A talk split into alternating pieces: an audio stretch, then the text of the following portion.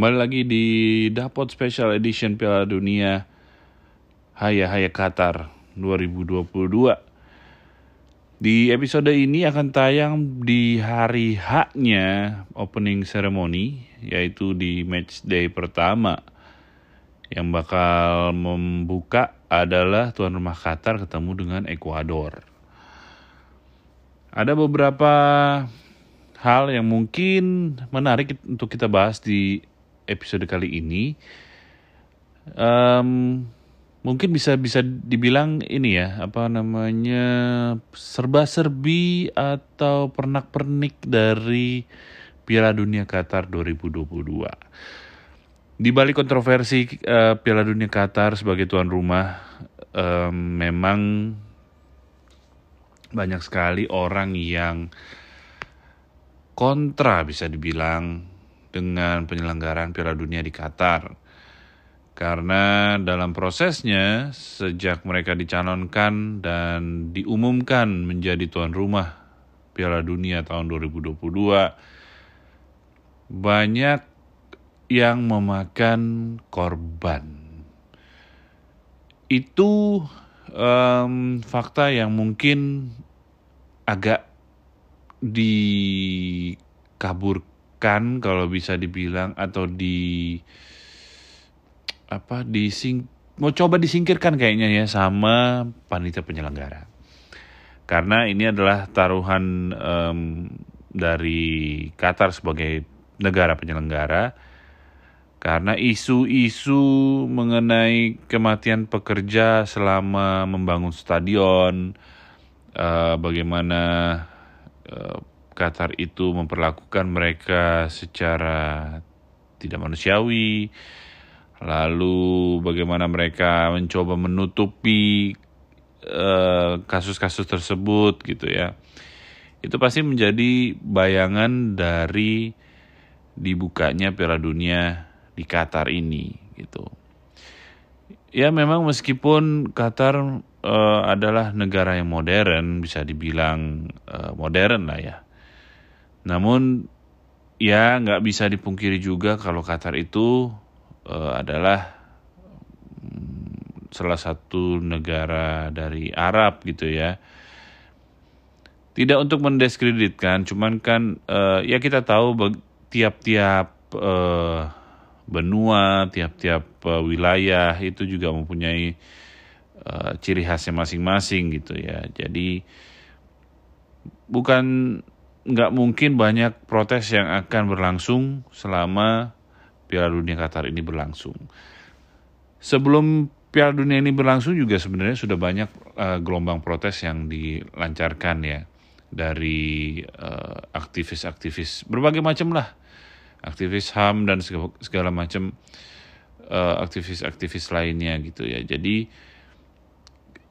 mudah-mudahan akan tertutup dengan euforia Piala Dunianya itu sendiri gitu, karena sepak bola sebenarnya kan untuk kemeriahannya gitu sebenarnya. Piala Dunia sepak bola itu kan sama seperti Super Bowl, sama seperti NBA Final, sama seperti The Masters gitu ya. Jadi sebenarnya ini adalah olahraga dengan menunjukkan sportivitas, menang kalah itu adalah hal biasa dan segala macam. Cuma memang isunya tuh keras sekali di Piala Dunia kali ini. Sampai-sampai kemarin itu beberapa yang lalu sempat beredar bahwa Presiden FIFA pada waktu itu, waktu Qatar mencalonkan diri, Sepp Blatter, waktu itu masih Sepp Blatter ya. Dia seperti memberikan statement bahwa dia seperti menyesal kenapa memilih Qatar sebagai tuan rumah Piala Dunia 2022 gitu. Karena menurut dia mungkin seharusnya Qatar tidak diberikan mandat sebagai tuan rumah karena berbagai macam alasan. Tapi kayaknya lu udah nikmatin duit lu baru lu nyesel deh kayaknya, Sepp Blatter. Karena ini adalah Piala Dunia termahal sepanjang sejarah dari mulai, ya kita bisa lihat ya nanti stadion-stadion yang dibangun oleh Qatar itu ada 8 stadion, itu juga merupakan stadion kelas dunia. Ada satu stadion unik juga yang dibangun dari kontainer-kontainer gitu. Lalu ya dari akomodasi juga, ya kita tahu Qatar sebagai negara juga negara modern, Doha sebagai ibu kota juga sebagai ibu kota yang modern. Jadi mungkin mereka ingin mengangkat citra Qatar. Maka dari itu mereka jor-joran untuk keluarin uang untuk membuat stadion dan segala macamnya, untuk akomodasi, untuk hotel dan lain sebagainya. Makanya sesuai dengan data itu bisa dibilang ini adalah Piala Dunia termahal sepanjang penyelenggaraan Piala Dunia dari awal tahun 30 sampai 2022 ini. Gitu. Nah, ngomong-ngomong Piala Dunia termahal, ngomong-ngomong soal Sepp Blatter yang menyesal, kalau kalian ada waktu sebelum nonton Piala Dunia, mungkin kalian bisa buka Netflix kalian, nonton FIFA Uncovered, bukan Undercover. Kalau Undercover itu Jakarta ya, Jakarta Undercover. FIFA Uncovered, di sini ada beberapa episode yang menjadi sebuah film dokumenter yang dikeluarkan oleh Netflix. Kalian bisa cari aja FIFA Uncovered. Itu kalian bisa lihat bagaimana dokumenter ini menceritakan tentang FIFA. Gua nggak akan spoiler di sini, kalian nonton sendiri aja. Kalian bisa cari FIFA Uncovered. Nah. Ngomong-ngomong soal berbagai macam isu, tadi gue bilang soal pemilihan tuan rumah, soal Piala Dunia termahal, terus juga ada skandal di FIFA yang didokumentasi di FIFA Uncovered yang di Netflix. Tinggal beberapa hari lagi mulai, ternyata ada satu lagi isu yang mencuat lagi. Apa itu? Ternyata ada beberapa pemain dari Qatar dan Ekuador yang ya dalam tanda kutip mengaku dan menyerahkan diri gitu ya, bahwa kalau di pertandingan pertama Qatar melawan Ekuador itu sudah diatur bagaimana mereka akan memenangkan Qatar sebagai tuan rumah lewat gol yang dicetak di babak kedua, dan ya ada nilainya lah ya berapa gitu. Jadi ada praktik suap yang dilakukan kepada kedua belah tim, dan dari kedua belah tim itu ada 5 pemain yang mengaku. Kita nggak tahu ini hanya sekedar pengalihan isu atau pengomporan ya itulah pengembosan Piala Dunia ini. Tapi kita lihat aja nanti match pertama bagaimana, karena isu suap di FIFA memang sedikit banyak berpengaruh terhadap cerita-cerita di kompetisi-kompetisi utama gitu ya. Ada yang bilang sudah diatur juaranya ini, ada yang bilang tuan rumah akan diberi kemudahan. Tapi ya kita lihat aja, semoga itu nggak benar, semoga tetap dalam koridor sportivitas yang asli, di mana esensi dari tim sport adalah sportivitas gitu. Jadi kita tunggu aja gimana match pertama itu nanti akan berjalan, apakah benar sesuai dengan dugaan ataupun tuduhan yang dilontarkan, atau mungkin udah benar tapi karena ini udah keluar ke publik mungkin jadi nggak jadi, kita nggak tahu. Cuman kita bisa lihatlah sebagai penonton, kalau misalnya ada pertandingan yang tidak benar lah ya, nggak masuk akal gitu. Seperti mungkin contohnya kayak di Liga Indonesia kan pernah tuh ada beberapa kasus yang akhirnya di buka juga, yang nendang penaltinya sampai miringnya kemana gitu kan. Ya itu kan udah gak masuk logika gitu. Tapi ya kita lihat aja bagaimana Piala Dunia ini akan berjalan di pertandingan pertama. Dan mungkin sampai akhirnya nanti di babak final juga mudah-mudahan lancar, mudah-mudahan memberikan tontonan yang entertaining buat kita fans sepak bola yang negaranya belum masuk Piala Dunia. Isu yang lainnya adalah larangan untuk menjual alkohol di sekitar stadion. Ya kita tahu Qatar itu kan memang masih negara timur ya, timur tengah kan ya, you know lah, Arab yang memang sangat tegas dengan alkohol dan lain sebagainya gitu ya. Menurut gue sih ini sah-sah aja sih, karena sebagai tuan rumah ya kita harus menghormati tuan rumah. Sama seperti halnya apa yang dilakukan dengan Hugo Lloris, kiper dari Prancis. Dia kan menjadi kapten ya, kapten timnas Prancis di Eropa, kalau nggak salah itu di Eropa aja deh, Eropa atau FIFA-nya yang buat kampanye, cuman setahu gue Eropa buat kampanye One Love. Jadi ban kapten masing-masing tim nasional itu diajak untuk ikut dalam kampanye One Love. One Love itu adalah kampanye kesetaraan. Jadi ban kaptennya pelangi gitu ya. Tapi terlepas dia mendukung atau tidak, jadi kata Hugo Lloris itu dia tidak akan memakai ban kapten pelangi karena dia menghormati tuan rumah Qatar. Karena di Qatar itu tidak mengenal soal LGBT misalnya. Jadi mungkin ini salah satu jawaban yang paling baik menurut gue, paling diplomatis dari Hugo Lloris, karena dia tidak mau menimbulkan polemik lagi soal ban kapten doang gitu ya. Jadi ya memang itu adalah pilihan masing-masing tim, masing-masing negara dan masing-masing kapten itu sendiri gitu. Jadi bagaimana dia menyikapi hal itu dengan jawaban yang diplomatis. Dia menghargai tuan rumah, dia menghargai kampanye itu. Jadi ya yang diambil sikapnya adalah seperti itu.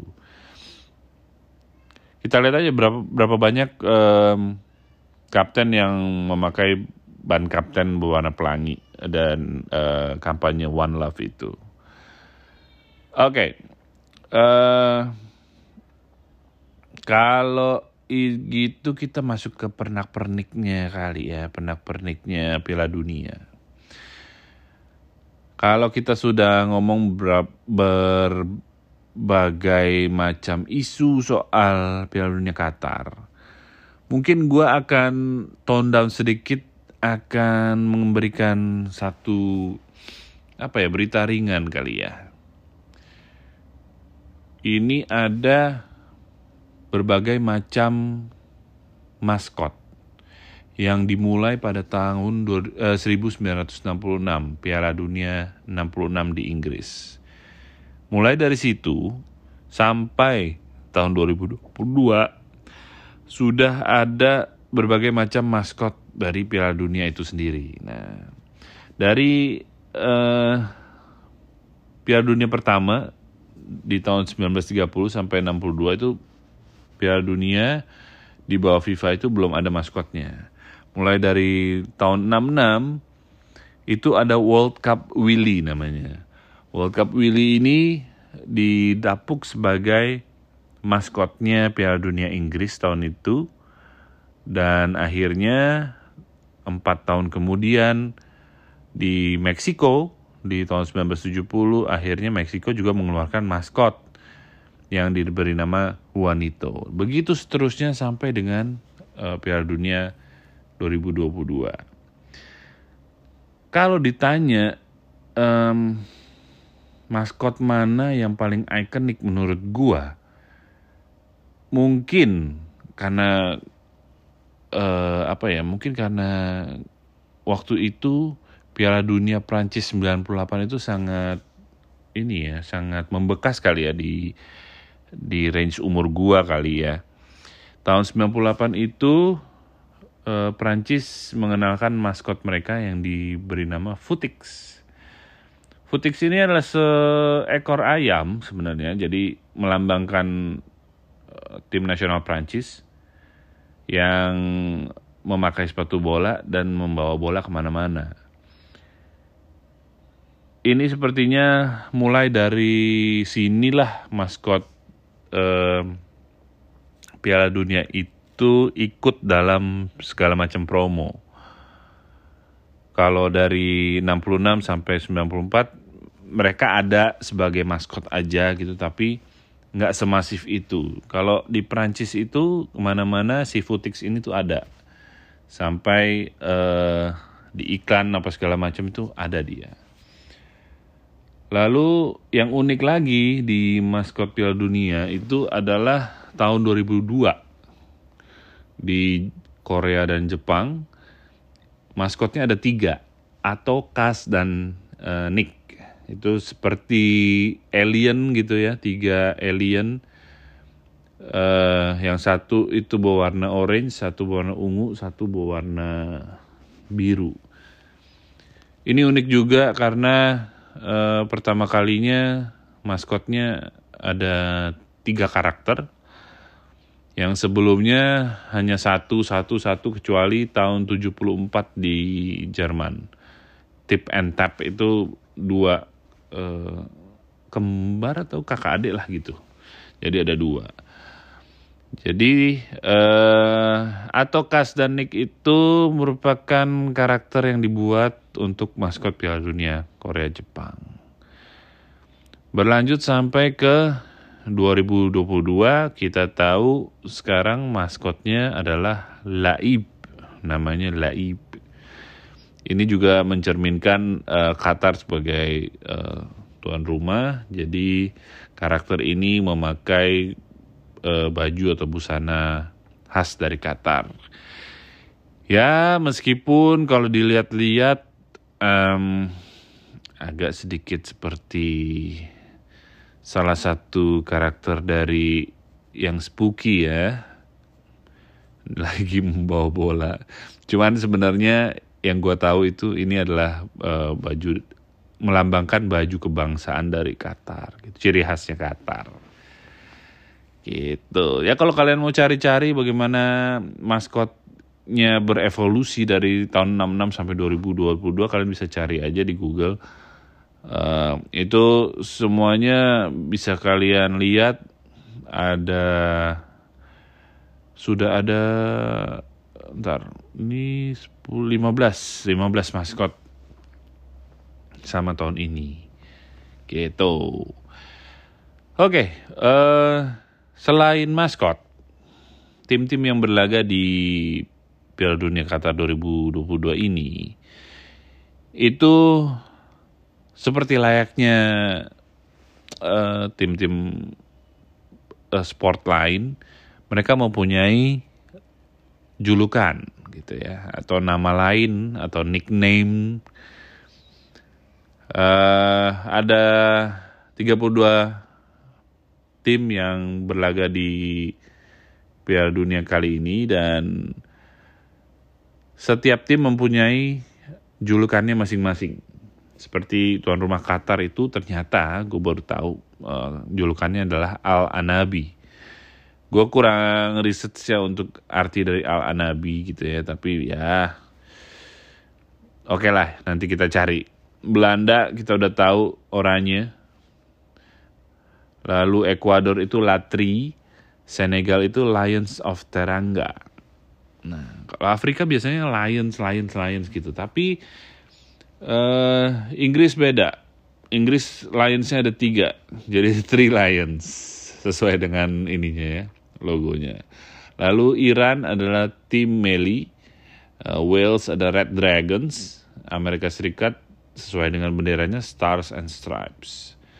Argentina, La Albiceleste, Arab Saudi, Green Falcons. Meksiko itu hampir sama dengan Ekuador, dia El Tri. Kalau Ekuador tadi La Tri. Polandia itu, bahasa Polandianya gue nggak ngerti bacanya, cuman artinya adalah the white and red gitu ya. Ya kalau bahasa Indonesianya putih merah, kebalikan sama kita punya ya. Timnas Indonesia merah putih. Lalu Australia ada Socceroos, Denmark Dennis Dynamite. Ini populer di tahun 92 setelah mereka juara Eropa. Perancis itu Le Bleu, Tunisia The Carthage Eagles. Lalu ke Jerman di Mannschaft, ini sebenarnya tim nasional ya ininya. Jepang itu Samurai Blue, Costa Rica Los Ticos, Spanyol La Furia Roja, Belgia itu The Red Devils, Kanada The Canucks, Kroasia The Blazers atau bahasa Kroasianya Vatreni, Maroko Atlas Lions, tuh kan, Afrika Lions lagi. Lalu Brasil Selecao, Kamerun kembali Lions lagi tapi the Indomitable Lions. Serbia The Eagles, Swiss Nati. Ghana Black Stars, nggak ada Lions-nya. Portugal Selecao de Quinas, Republik Korea Taeguk Warriors, dan Uruguay Charuas. Itu beberapa julukan yang dimiliki oleh peserta Piala Dunia. Ya itu mempunyai identitas sendiri-sendiri itu bagus ya. Jadi orang kalau misalnya lihat mereka main, oh Albiceleste lawan Selecao atau Taeguk Warriors lawan La Furia Roja, kan seru juga. Oke, serba-serbi terakhir nih kali ya, sebelum kita tutup dan kita nonton kali ya Piala Dunianya. Ada beberapa pemain yang mereka itu sudah mengikuti Piala Dunia beberapa kali gitu ya. Karena 4 tahun sekali, jadi sebenarnya nggak banyak pemain yang ikut Piala Dunia beberapa kali. Karena sepak bola kan usia ada limitnya lah untuk bermain bola gitu. Karena kalian tidak akan selalu fit seperti umur 16 atau umur 25 gitu ya. Jadi ada kalanya beberapa pemain itu bermain di beberapa edisi Piala Dunia. Beberapa pemain yang main 4 kali World Cup itu ada Thomas Muller, Luis Suarez, Angel Di Maria, Edinson Cavani, Manuel Neuer, Pepe, Sergio Busquets, dan Hugo Lloris. 8 pemain ini main di Piala Dunia 2010, 2014, 2018, dan Qatar 2022. Ya, selain menandakan mereka sudah tua, tapi maksudnya di karir sepak bolanya berarti mereka sangat konsisten gitu ya. Sampai 4 kali Piala Dunia mereka masuk ke tim nasional, mereka masih dipercaya oleh tim nasional. Dan ya mungkin ini menjadi contoh kali ya buat pemain muda supaya ini tolak ukur gue. Kalau misalnya seperti Manuel Neuer kali, ya oke, kiper mungkin umurnya lebih panjang daripada outfield player, harus ribet banget sih. Jadi mungkin yang bisa diapresiasi seperti Sergio Busquets misalnya, gue ambil contoh itu aja. Atau Pepe lah, Pepe. Bagaimana Pepe bisa main 4 kali Piala Dunia dan dia sekarang umurnya tuh hampir menyentuh 40 gitu ya. Jadi kalau 4 Piala Dunia berarti dalam waktu 16 tahun dia main terus di Piala Dunia. Bayangkan berarti dia debutnya itu umur 20 4. Ya sekitar segituan lah ya. Itu untuk Pepe lah misalnya. Tapi selain 8 pemain itu ternyata ada yang tambah satu lagi kayaknya. Luka Modric. Jadi 9 pemain. Luka Modric, tapi Luka Modric itu 2006, 2014, 2018, 2022. Sebenarnya Luka Modric itu bisa 5 kali Piala Dunia, tapi di 2010 Kroasia kayaknya nggak lolos deh. Gue lupa 2010. Kayaknya nggak lolos atau dia cedera, gue lupa. Tapi kalau dari rentang usia sebenarnya Luka Modric ini harusnya sudah bermain 5 kali Piala Dunia. Seperti 3 pemain yang mencapainya di Piala Dunia kali ini. Yang satu adalah Cristiano Ronaldo, Lionel Messi, dan Andres Guardado dari Meksiko. Mereka bertiga ini main di Piala Dunia 2006, 2010, 2014, 2018, dan 2022. Bagaimana mereka dari 5 edisi Piala Dunia, mereka itu tetap konsisten membawa negaranya sampai tahun ini. Akhirnya mungkin, kemungkinan besar 3 pemain ini adalah akan memainkan Piala Dunia terakhir mereka. Jadi itu bagaimana mereka, bukan soal loyalitas kepada timnas, cuman maksudnya bagaimana dia konsisten dalam permainan mereka dan mempunyai kemampuan yang ya dibilang sangat tinggi, karena dalam 5 kali Piala Dunia, 5 edisi Piala Dunia itu mereka berarti kemampuannya di atas rata-rata. Jadi mereka masuk timnas terus gitu ya.